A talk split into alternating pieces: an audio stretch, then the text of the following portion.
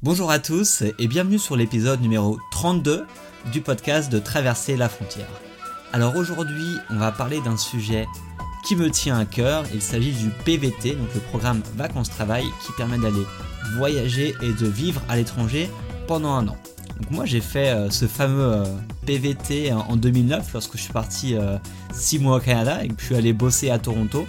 Et c'est une expérience qui a vraiment changer, on va dire, la vision du voyage que j'avais et la vision de l'expatriation. Et je pense que c'est un truc super intéressant, le PVT, c'est un, je pense un outil génial pour tous les jeunes qui souhaitent voyager. Et je voulais aborder le sujet aujourd'hui. Donc l'invité du jour s'appelle Julie Meunier, donc elle est la cofondatrice du site pvtiste.net, qui est le site référence euh, sur le sujet du PVT, et donc elle va vous dire tout ce qu'elle sait sur le sujet. Sans vous faire plus attendre, on y va pour l'interview.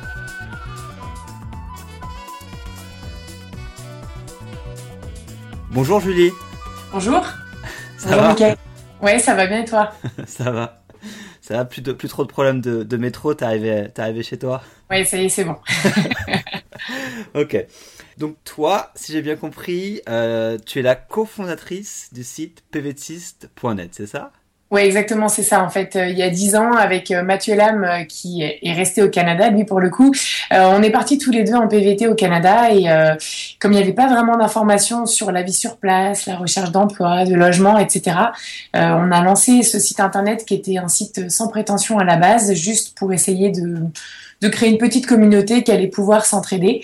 Et au final, la communauté, elle a été bienvenue puisqu'il manquait euh, d'informations euh, sur la vie au Canada. Et du coup, le site a, pas mal grossi. Donc euh, moi, je suis plutôt axée sur la partie information, répondre aux gens sur le forum. Et puis Mathieu est plutôt sur la partie informatique. D'accord, ça marche. Donc, tu as fait toi-même un, un, PVT au Canada, c'est ça? J'ai fait un PVT au Canada et ensuite je suis partie en Australie, là aussi avec un Working Holiday Visa. Euh, dans la foulée en fait, entre avec trois mois entre les deux. Ok, ça marche. Donc ça, tu connaissais bien le sujet alors. Ça va, ouais. bon, alors pour tous ceux qui savent pas ce que c'est, ce fameux PVT, est-ce que tu peux me dire ce que ça veut dire, euh, ces, initiales? Alors le PVT, c'est le programme vacances-travail. Euh, c'est un programme qui a été mis en place par le ministère des Affaires étrangères pour que les jeunes Français, entre autres, euh, puissent avoir accès à un visa vacances-travail ou Working Holiday Visa, donc euh, pour partir pendant une durée de un an à l'étranger pour voyager et travailler. C'est-à-dire que un Français qui veut aller en Angleterre ou euh, en Espagne, par exemple, il n'a pas besoin de visa particulier. Il peut simplement euh, prendre le train ou le car et aller travailler sans avoir de, de, demande de visa à faire. Par contre, quand on part dans des pays hors Europe, comme l'Australie, le Canada, le Japon ou l'Argentine, par exemple, on est obligé de, si on veut pouvoir travailler pour n'importe quel employeur, on est obligé de demander un visa vacances-travail euh, qui s'obtient donc assez facilement. Mais ça, je pense qu'on va y revenir un peu plus tard. ça dépend des pays. Donc c'est un an la durée ou pour tous les pays ou? C'est une, une, durée qui varie selon les pays. Il y a le PVT Russie qui est jusqu'à 4 mois, euh, mais qui peut être euh, prolongé de 8 mois si on trouve un emploi euh, une fois sur place. il y a les, tous les autres PVT, c'est un an au maximum. Et le PVT Canada, à partir de 2015, c'est pendant 2 ans maximum. J'insiste sur le maximum puisqu'on on me demande souvent si on peut partir moins longtemps. Oui, on a tout à fait le droit de le faire. On peut partir pour 6 ou 8 mois par exemple. Ouais, moi je me souviens quand je suis parti au Canada, je, voulais rester un an et, euh, et, je suis parti au bout de six mois parce qu'il faisait trop froid. Il faisait trop froid J'étais à Toronto et. Mais si t'avais attendu un peu, l'été serait arrivé. Enfin, normalement, il fait pas trop mauvais pendant l'été. ouais, bah j'étais arrivé euh, en, juillet, août et je suis reparti en janvier, je crois. Ouais, d'accord. euh, donc il y a un PVT Russie. Bah, alors, est-ce que tu peux nous, je savais même pas. Donc, est-ce que tu peux nous résumer quels sont, quels sont tous les pays auxquels on peut faire un PVT oui, très bien. Alors effectivement, le PVT Russie, il n'est pas très connu, donc c'est c'est pas étonnant que tu connaisses pas. En fait, il y a les pays qu'on connaît beaucoup, c'est Canada, Australie, Nouvelle-Zélande, évidemment. Ensuite, il y a les autres, donc Argentine, Japon, Corée du Sud, Hong Kong, euh, la Russie, et si je ne dis pas de bêtises, c'est tout. Euh, oui, l'Argentine, la Russie, Japon, Hong Kong, Corée du Sud, ouais, c'est ça, et les trois pays anglophones. Et là, à partir du 1er novembre, on va avoir euh, le PVT Chili, qui a été signé en juin entre la France et le Chili, et qui donc sera disponible dès le 1er novembre. Donc l'Argentine, je sais que c'est nouveau parce qu'il y a 5 ans, ça n'existait pas. Ouais, ça a apparu fin 2011. D'accord. Et du coup, Chili aussi, donc. Euh... Chili 2015 et puis Hong Kong en 2013. Après, on a eu aussi un PVT Brésil qui a été signé fin décembre, euh, fin fin 2013, pardon. Euh, mais pour le coup, il est toujours pas entré en vigueur, donc ceux qui attendent le PVT Brésil s'impatientent vraiment. Ouais. On voit que pour certains pays, ça prend quelques mois entre la signature et l'entrée en vigueur. Ça a été le cas de Hong Kong. Je crois qu'en 3-4 mois, c'était plié. Mais pour euh, pour certains pays, c'est beaucoup plus long, comme euh, comme là le Brésil. Donc on sait vraiment pas où ça en est. Euh, et puis il y a eu le PVT Colombie qui a été signé aussi en juin 2015. Euh, pour l'instant, il n'y a pas de nouvelles, mais on espère que ça ira aussi vite que le que le Chili par exemple et pas aussi lentement que le que le Brésil. D'accord. Donc il y a quand même un qui décide en fait de, de, ces mises en place de programmes avec quel pays, etc.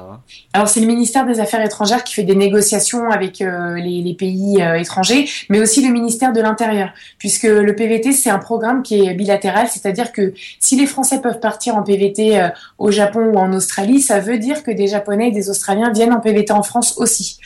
donc du coup, ça se négocie d'une part pour les, Français qui vont partir de France, mais aussi pour les jeunes qui vont venir en France pour établir les quotas, etc. C'est à la fois le ministère de l'Intérieur et celui des Affaires étrangères. Ok. Bah, c'est bien, ils font plutôt un bon boulot, je trouve. ouais, bah, surtout que quand on voit euh, tout ce qu'ils arrivent à signer, les Belges sont assez jaloux.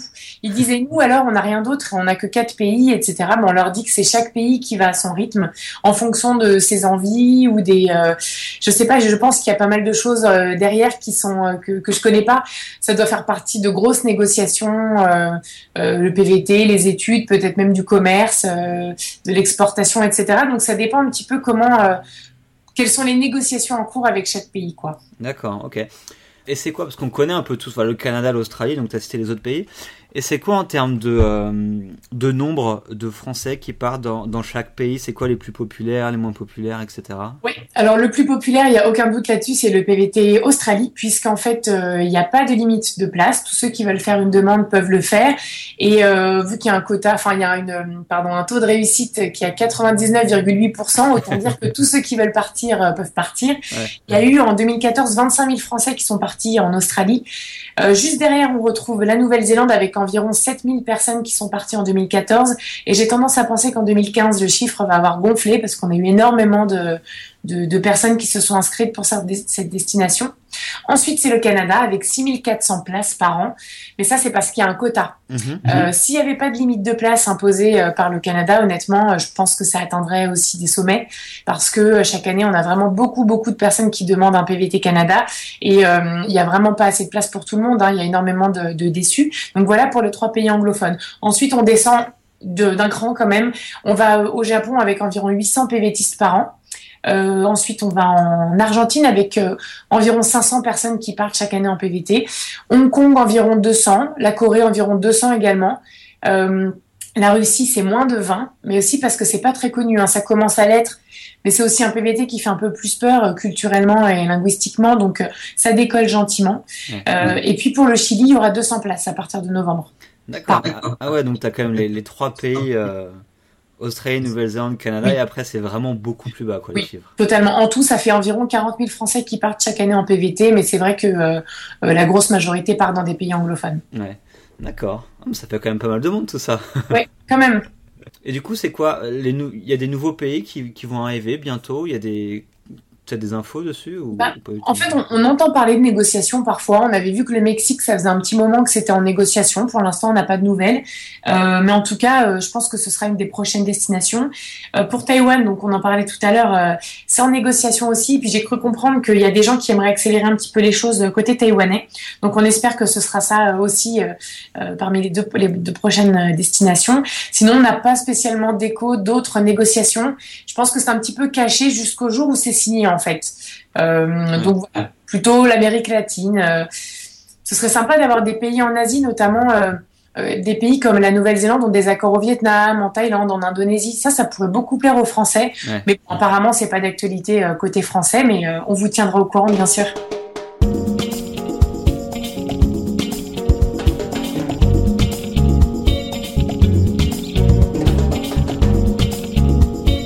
En gros les avantages de partir euh, à l'étranger euh, en PVT alors, euh, le PVT, l'avantage, l'avantage qu'il a, c'est qu'il permet d'obtenir un visa vacances-travail qui donne la possibilité de chercher un employeur en étant sur place, de voyager, de faire du bénévolat, de prendre des cours de langue, faire un petit peu ce qu'on a envie dans le pays finalement. On peut changer d'employeur autant de fois qu'on veut. On est assez libre en termes de boulot à part peut-être au Japon et en Corée où il y a des limitations. Mais en dehors de ça, ça permet d'être sur place pour passer des entretiens, se faire un réseau pendant un an ou deux et euh, avoir plus de chances au niveau professionnel que si on cherchait à distance, évidemment. Mais évidemment, si on veut partir dans un pays comme euh, l'Australie ou le Canada, si on part pas avec un PVT, concrètement, c'est assez compliqué d'obtenir un visa de travail. Un employeur euh, australien, néo-zélandais, canadien qui veut embaucher un salarié étranger, il va en général devoir prouver à ses autorités euh, que ce, ce, travailleur ne prend pas le boulot d'un local. C'est c'est une, une, démarche quasi systématique. Il va devoir prouver qu'il a mis l'offre euh, d'emploi sur Internet, dans les journaux, qu'il a reçu des CV, qu'il a reçu des gens en entretien, etc., etc., pour prouver vraiment que ça répond à un manque de main d'œuvre. Donc autant dire que ça, ça n'est pas accessible à tout le monde. Peut-être que des ingénieurs ou des gens qui travaillent dans des domaines euh, très en demande, eux, ils peuvent réussir à obtenir des visas. Euh, euh, de, de, contrats locaux ou même des VIE par exemple. Mais pour tous les autres, bah, ça ferme les portes. Donc l'avantage du PVT, c'est que même si on a 18 ans, qu'on n'a pas son bac, qu'on parle pas une langue étrangère et qu'on n'a jamais bossé, on est éligible au PVT. C'est accessible à tout le monde. C'est ça qui est vraiment bien. Ouais. À part qu'il faut avoir quand même un peu d'économie. Donc vraiment l'avantage du PVT, c'est d'aller sur place et de de pouvoir être proactif vraiment directement sur place, je pense que ça réussit mieux. Et puis évidemment, pour ceux qui n'ont pas envie de faire que travailler, ça permet d'alterner euh, vacances et travail euh, de façon assez harmonieuse, je trouve. Oui, ça permet aussi de financer. Bah, c'est assez cool en Australie, c'est que les gens ils vont là-bas, ils font à moitié travail et à moitié euh, vacances, comme ça. Parce que c'est ça, à la base, quand le ministère des Affaires étrangères présente le PVT, ils expliquent bien que c'est un permis, euh, que c'est un, un, visa de voyage, mais que comme on peut pas décemment partir pendant un an sans avoir de rentrée d'argent, on est autorisé à travailler. Dans les faits, il y en a certains qui font effectivement beaucoup de tourisme et très peu de travail, et puis il y en a d'autres qui vont faire que travailler pendant un an. C'est c'est assez libre, mais effectivement, à la base, euh, le PVT, c'est l'opportunité de financer son séjour en travaillant sur place. Ouais. Non, c'est génial. Enfin, ouais ça gagnerait. Je trouve encore que c'est assez méconnu le PVT. Euh. Ouais, c'est connu, mais c'est vrai que ça l'est pas autant qu'on pourrait imaginer. Après, nous, quand on voit des, des, jeunes qui sortent des études, notamment des écoles un peu euh, de commerce, etc., ils visent beaucoup plus le VIE, le volontariat international en entreprise, mhm. parce que ça, ça permet de partir avec un emploi euh, déjà prévu à l'avance, avec un salaire qui est souvent assez intéressant, etc., entre autres avantages. Là, le PVT, ça fait un peu peur parfois, puisqu'il faut aller sur place sans garantie de trouver un emploi finalement. On y va, on prend une auberge de jeunesse pour les premiers jours et puis après c'est parti, on cherche euh, un appartement et un emploi et on peut galérer pendant un mois, six semaines. Du coup pour certains c'est un petit peu inquiétant et se disent bah oui mais si je trouve pas petit 1 je vais devoir rentrer prématurément et petit 2 je mets quoi sur mon CV. Donc nous on essaye d'expliquer qu'il y a toujours moyen de trouver euh, du boulot quand on part en PVT, mais après c'est sûr que pour ceux qui veulent travailler dans leur domaine spécifiquement, il faut vraiment se renseigner en amont pour être euh, sûr de pas être déçu quoi. Parce que si ça recrute pas euh, dans le pays en question, bah on va être déçu, c'est sûr. Ouais, ouais c'est sûr. Euh, et du coup, qui peut faire ce PVT Parce que tu disais tout le monde peut le faire, mais quelles sont un petit peu les conditions générales pour partir oui, en PVT T'as raison tout le monde peut pas, effectivement. Euh, ça m'arrive de parler avec des, des, personnes de 50 ans qui trouvent le programme super. Malheureusement, à 50 ans, on n'y a plus le droit. Donc, en fait, le PVT, c'est accessible aux jeunes qui sont âgés de 18 à 30 ans euh, pour tous les pays, sauf pour le Canada, c'est jusqu'à 35 ans. Alors, quand on dit 30 ans et 35 ans, ça veut dire révolu. Tant que vous n'avez pas 31 ans, vous pouvez faire une demande pour tous les PVT. Et tant qu'on n'a pas 36 ans, on peut demander un PVT Canada. Voilà, ce qui compte, c'est l'âge au moment de la demande de visa. D'accord. Euh, donc il faut avoir un passeport qui soit valide pendant toute la durée du séjour, voire un petit peu plus pour certains pays. Euh, il faut être de nationalité française ou alors d'une nationalité euh, d'un pays qui a signé des accords de PVT. Sur pvtis.net, on a une page que vous retrouverez, vous retrouvez en bas du site qui s'appelle le PVT dans le monde. On a noté tous les accords de PVT qui ont été négociés. Par exemple, ceux qui sont belges, ils vont avoir accès à l'Australie, la Nouvelle-Zélande, le Canada et Taïwan. Euh, voilà. Après, pour d'autres pays, il va y avoir beaucoup plus de nationalités, enfin de, de destinations possibles. Euh, le pays qui a le plus d'accords, c'est la Nouvelle-Zélande. Il faut voir quel accord a signé notre pays et voir si on est éligible au PVT, puisque finalement, euh, pour le moment, ça concerne qu'une cinquantaine de pays. D'accord, ok. Donc il y a l'âge, les accords qui existent. Le passeport. Le passeport. En termes de, ressources financières, il faut partir avec un, peu d'argent, c'est ça hein? Voilà, il faut partir avec des économies qui varient un petit peu en fonction du, euh, du coût de la vie dans le pays. Par exemple, pour le Canada, c'est 2500 dollars d'économie qu'il faut, soit environ 1800 euros, en plus du billet d'avion. Euh, et puis le pays le plus cher, ça va être euh, l'Australie. Il faut avoir euh, l'équivalent de 5000 dollars d'économie, donc environ 3500 euros. Ça dépend du taux de change. Mais ça aussi, c'est en plus du billet d'avion. Donc le billet d'avion, ça peut coûter entre 900 et 1300 euros. donc voilà, il faut, faut quand même avoir un petit peu d'argent de côté. Donc il faut pas hésiter à travailler un petit peu plus avant de partir pour être sûr d'avoir quand même assez d'économies pour subvenir à ses besoins si au début on trouve pas d'emploi. Mais renseignez-vous aussi auprès de vos de votre ville et de votre euh, crige, bige ou pige, tous les points info jeunesse, bureau info jeunesse, euh, il peut exister des bourses de mobilité. Par exemple, euh, en Ile-de-France, il existe la bourse Mobile Access qui s'élève à 500 euros. il faut déposer un dossier évidemment, mais peut-être que vous êtes éligible, peut-être que vous y êtes éligible et dans ce cas-là, ça pourrait vous aider à payer tout ou partie de votre billet d'avion. C'est sympa ça. ouais, c'est ça, faut se renseigner parce qu'il y a pas mal de régions où les bourses sont réservées aux étudiants. Mais il y en a certaines où, c'est euh, mobilité internationale euh, dans sa dans sa globalité. Et du, du, coup là le PVT peut être euh, accepté. Donc ça vaut le coup de, de se renseigner on ne sait jamais.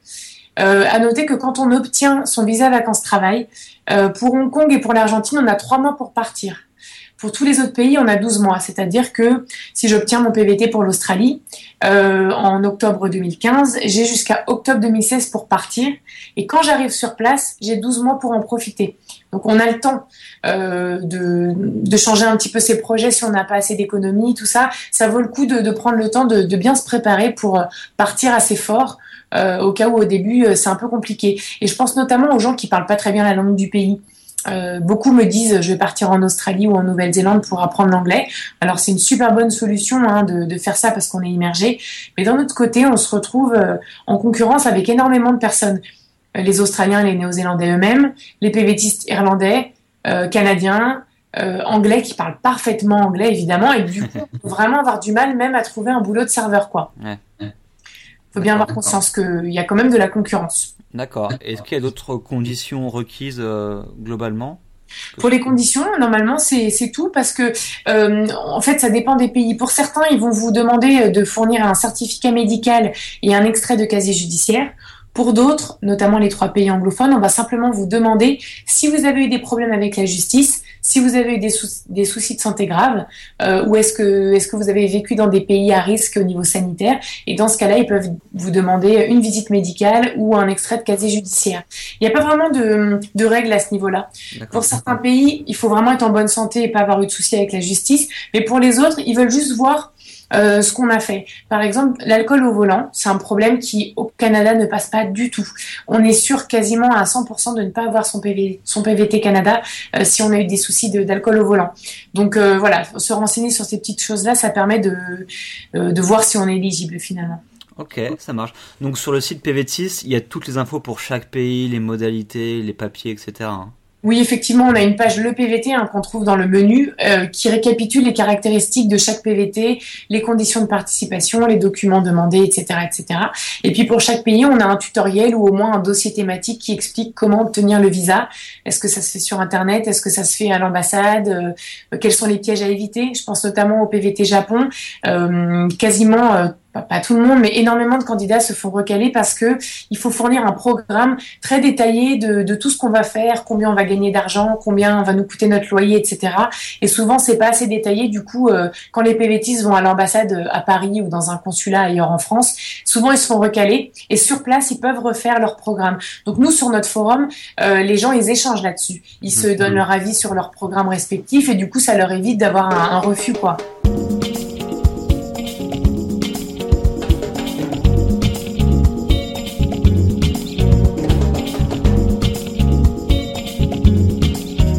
Fois qu'ils partent, du coup, euh, tous ces tous, ces Français, euh, t'as des stats un petit peu sur justement ce qu'ils font, est-ce qu'ils bossent, est-ce qu'ils bossent pas? Ouais, il y a des tendances qui varient pas mal selon les pays. Euh, le Canada, c'est le pays où les gens travaillent le plus finalement de tous les PVT euh, parce que beaucoup partent pour travailler. C'est le PVT, je pense, où il y a le moins de voyages, euh, même si beaucoup voyagent à la fin. Mais donc il y en a beaucoup qui travaillent, beaucoup essayent de travailler dans leur domaine, quitte à travailler ensuite dans un petit boulot. Alors que l'Australie et la Nouvelle-Zélande, par exemple, c'est énormément euh, du voyage avec du travail ponctuel et aussi pas mal de bénévolat avec les réseaux Woofing et Help Exchange que tu dois connaître, je pense, ou Workaway. Enfin, il y en a plusieurs qui existent. Donc du coup, c'est pas du tout le même genre d'expérience. Euh, en Argentine aussi, beaucoup de gens voyagent pas mal.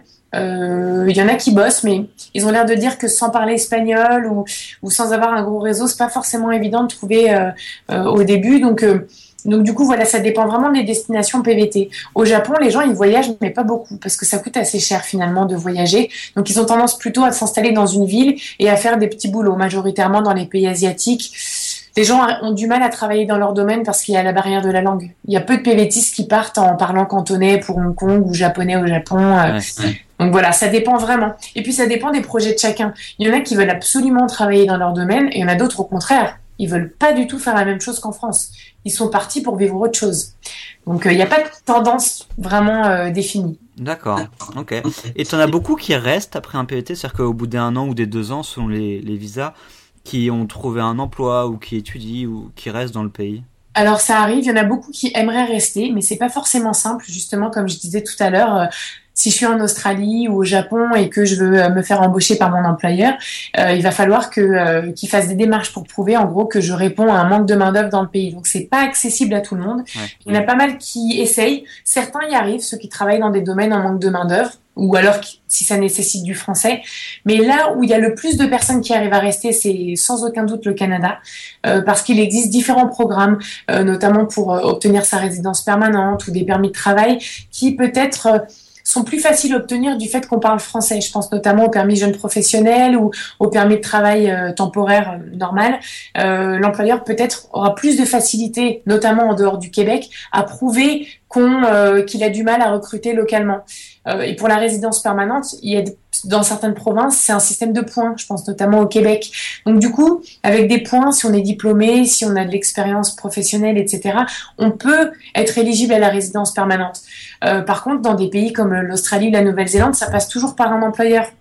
Ou alors il faut se marier avec un local. Donc du coup, c'est beaucoup moins facile. Je pense qu'il y en a beaucoup qui aimeraient rester après leur PVT, mais c'est pas forcément facile. Ok. Et quelles sont un petit peu les, les difficultés que rencontrent les gens pour partir ou quand ils arrivent sur place? Quels sont les, les problèmes récurrents qu'on qu'on retrouve? Euh, les problèmes récurrents, souvent, c'est lié à l'emploi finalement, parce que le logement, ça pose pas trop de problèmes. Les, les démarches administratives non plus, les gens s'en sortent assez bien, c'est pas compliqué. Euh, le boulot, c'est vraiment la, le point qui blesse un petit peu euh, pour pas mal de personnes. Pas tous, hein, évidemment, mais il y en a certains qui s'imaginaient trouver, trouver très vite en fait. Ils se disaient, je vais prendre un petit boulot, donc un petit boulot, il y en aura forcément un. C'est pas, c'est pas forcément le cas. Donc du coup, euh, on, on incite vraiment les gens à partir avec de l'argent et à bien quand même se renseigner sur le, monde du travail local, bien refaire leur CV. Certains le traduisent simplement en anglais. Mais en fait, un CV, ça se traduit pas seulement. Il faut regarder un petit peu les codes. Au Canada, un CV avec euh, une photo, un âge, une nationalité et euh, marié deux enfants, ça va à la poubelle directement. Donc, avant de se rendre compte de ça, ça se trouve, on a mis euh, on a, on a raté pas mal d'opportunités en envoyant un CV français traduit en anglais, par exemple. Mhm. Euh, des choses comme ça. Et puis après, il y a l'intégration aussi. Beaucoup s'imaginent que ça va être super simple de s'intégrer dans un pays euh, dont on parle pas forcément bien la langue et qui sont un petit peu déçus parce que finalement, ça, dans certaines cultures, c'est un petit peu plus long euh, que chez nous pour, pour devenir amis. Euh, je pense notamment au Canada, les gens sont super sympas, on se sent vraiment à l'aise très rapidement. Mais pour après rentrer vraiment dans la vie des gens et devenir leur ami, ça prend un petit peu plus de temps euh, que ce que certains PVTistes pensent. Ouais. Toi, tu en as fait l'expérience finalement, je sais pas ce que tu en as pensé. Ouais, bah si, Canada, euh, bah, je, je, me suis retrouvé avec pas mal de Français. Au final, je voulais pas, au début, je voulais pas trop être avec des Français, je me suis retrouvé beaucoup entre Français. Et à Montréal? Euh, j'étais non j'étais à Toronto. Toronto autant pour moi ouais donc à Toronto encore c'est moins pire que Montréal mais euh, c'est ça, c'est pas forcément évident, euh, surtout quand on parle pas très bien anglais. Moi aussi, j'ai vécu à Toronto, donc je peux en parler aussi. On s'entend bien avec ses collègues, tout ça, mais ils n'ont pas l'habitude vraiment d'aller sortir boire des verres après. Enfin, ils, mhm. prennent du temps avant de nous laisser entrer dans leur vie, mais c'est sans doute normal. Hein. Mais simplement, quand on part dans l'idée de se faire plein d'amis locaux, on peut être super déçu aussi. Ouais, tu te fais plus des amis. Moi, j'étais très pote avec des, Australiens. Enfin, tu vas avoir tendance à faire des amis, mais avec d'autres étrangers, pas forcément français, mais d'autres euh, voyageurs ceux dont on partage un petit peu euh, le rythme de vie. Moi, c'est pareil. Je me suis fait plus d'amis, euh, enfin en tout cas de potes canadiens quand j'étais en, Australie que quand j'étais au Canada. C'est ce qui est bizarre, hein. Mais parce que eux aussi étaient en train de vivre leur PVT australien et euh, voilà, c'est on, vivait pareil, on se comprenait bien, donc on s'est vraiment rapprochés. Euh, mais voilà, c'est une des une des choses qui parfois déçoit, mais pas tous. Hein. Certains euh, arrivent à se faire des potes euh, via un sport, une danse, du bénévolat, avec leur coloc, etc. Donc voilà, mais simplement pas partir avec l'idée qu'on va être amis avec tout le monde voilà, c'est eux, ils ont déjà leur vie en plus, ils ont mhm. déjà leur famille, leurs amis, donc euh, c'est pas forcément simple. En tout cas, le, point d'interrogation le plus fréquent, c'est vraiment l'emploi. Euh, surtout ceux qui veulent travailler dans leur domaine, comme je disais tout à l'heure. Si on prépare pas un petit peu le terrain et qu'on n'est pas sûr qu'on va trouver du boulot, euh, enfin qu'il y a du boulot en masse dans telle ou telle ville, ou alors qu'il requiert telle ou telle compétence, on peut vraiment se, se, être très déçu, en fait, se prendre une claque. C'est ce qu'on m'a dit une fois dans un message privé sur le forum. Je me suis pris une claque. Ouais, donc un, un des c'est vraiment bien de se renseigner sur, sur le marché de l'emploi où on va, quoi. Oui, voilà. Sauf si on veut travailler dans un petit boulot. Là, pour le coup, il suffit d'arriver sur place, euh, d'essayer de démarcher au maximum, en gardant à l'esprit qu'on va être le 20e de la matinée à déposer un CV. Au bout d'un moment, ça peut quand même marcher, évidemment. Euh, voilà. Donc moi, je, je, conseille de bien se renseigner sur tout ça, pas partir avec trop d'attentes, euh, pas se précipiter au début à dépenser trop d'argent, peut-être pas acheter un van dès la première semaine, euh, parce que si après on n'a plus d'argent, bah, le van il sert à rien. Donc voilà, des choses un petit peu comme ça, et puis euh, partir avec un max d'argent comme ça. Au pire, on le dépensera pas, et puis au mieux, on pourra survivre si à un moment donné on n'a plus d'argent, quoi. Ouais. je vois. Et du coup, est-ce que tu as encore d'autres conseils pratiques comme ça pour, pour réussir son, son PVT bah, les conseils pratiques, c'est vraiment ceux que je viens de donner, mais je, je, réalise que je parle pas mal de des choses, euh, comment dire, qui se passent pas bien. Mais je vous rassure, ça peut super bien se passer en réalité. Et ça, se, euh, et ça se passe bien en général. ouais, voilà, ça se passe bien en général. Euh, même ceux qui galèrent au début, au milieu ou à la fin, ils vous diront toujours que ça les a enrichis. Euh, moi, mon, mon, année en Australie, ça a été la meilleure année de ma vie. le Canada, ça a été une année tellement enrichissante. Hein. Je suis partie, j'avais 20 ans, j'avais jamais vécu par moi-même de façon autonome. J'avais eu des petits boulots, mais pas beaucoup. Donc du coup, c'est quelque chose qui forme vraiment qui forme la jeunesse et qui, quand on voyage beaucoup, apporte énormément en termes de rencontres, de dépaysement. On casse un petit peu euh, son rythme de vie, on, on, abandonne, on laisse derrière soi sa zone de confort, ses repères, ses proches. Et honnêtement, tout le monde est d'accord là-dessus. C'est quelque chose qui enrichit. Donc euh, moi vraiment, je recommande juste de bien se préparer pour pas être trop déçu et surtout pour pas s'imaginer que en claquant des doigts on trouve du boulot et que tout est trop facile, comme certains journalistes aiment bien le dire ça c'est vraiment faux, mais que finalement, même en galérant un petit peu, bah, on passe une année vraiment magique euh, si on s'ouvre en tout cas un minimum et qu'on essaye de parler un maximum euh, euh, les langues, la langue du pays pour rencontrer un maximum de personnes, pas uniquement venues de France, effectivement. Ouais. Non, mais je suis d'accord avec toi. Moi, cette année, enfin, ces six mois au Canada m'ont vraiment, vraiment transformé. C'est vrai que depuis, bah, je voyage souvent, je vais à l'étranger, je m'expatrie et c'est vrai que tu, tu apprends surtout quand tu es jeune et que tu t'as pas trop d'expérience de la vie, euh, ça, t'apprend énormément. Oui, bien sûr. Et puis en plus, cette, parce que certains me demandent est-ce que quand je vais rentrer, l'employeur il va se dire que je suis partie en vacances pendant un an, etc. Moi, j'explique quand même que ça, dénote quand même d'une sacrée personnalité, puisqu'on part, il y en a beaucoup qui partent seuls, euh, dans un pays qu'on connaît pas, avec une langue qu'on connaît pas, une culture qu'on connaît pas. Hein. Certains pensent que la culture canadienne ou australienne, euh, finalement, est identique à la nôtre, mais c'est pas vrai. On a forcément des chocs euh, culturels en arrivant. Et puis, on s'est débrouillé, on a, appris une langue, on a trouvé des boulots alors qu'on était là sans avoir aucun réseau. Enfin, pour moi, ça, montre quand même une personnalité d'une personne qui va vers l'avant, etc. Donc, forcément, ça forge. Et ce que, ce que tu dis, ce, beaucoup de gens me le disent en rentrant, c'est que ils sont partis peut-être un peu timides et finalement ils se sont beaucoup ouverts à l'étranger. Euh, ils se sont dépassés en fait. Et quand on se dépasse, on prend vraiment confiance en soi. Et ça, on en a tous besoin, forcément. Ouais, c'est sûr. On va finir sur ça, Julie. Super. euh, donc, on retrouve toutes les infos sur le PVT. Donc, c'est le site pvtiste.net, pvtiste avec un s.net. Euh, voilà, vous pouvez trouver des interviews d'anciens voyageurs. On a le forum où vous pouvez poser vos questions, interagir avec des gens qui sont déjà rentrés, qui sont sur place ou qui vont partir comme vous. Euh, voilà, vous pouvez trouver des compagnons de voyage, euh, toutes sortes de choses, entre autres informations. Ok, top. Merci beaucoup à toi d'avoir accepté l'invitation sur le podcast. Ben, merci à toi de m'avoir proposé, c'est super sympa. Je t'en prie. Et puis on se retrouve bientôt alors. Merci, bonne journée, à bientôt. Ciao. Au revoir. Et voilà, l'interview avec Julie est maintenant terminée. Comme vous avez pu le voir, elle parle très vite pour caser beaucoup d'informations. Donc euh, un, épisode de podcast vraiment très compact et très enrichissant. J'espère que ça vous a plu. Euh, merci beaucoup à Julie d'avoir participé au podcast et merci à vous de l'avoir écouté encore une fois. Et on se retrouve très très vite pour l'épisode numéro 33. A bientôt, ciao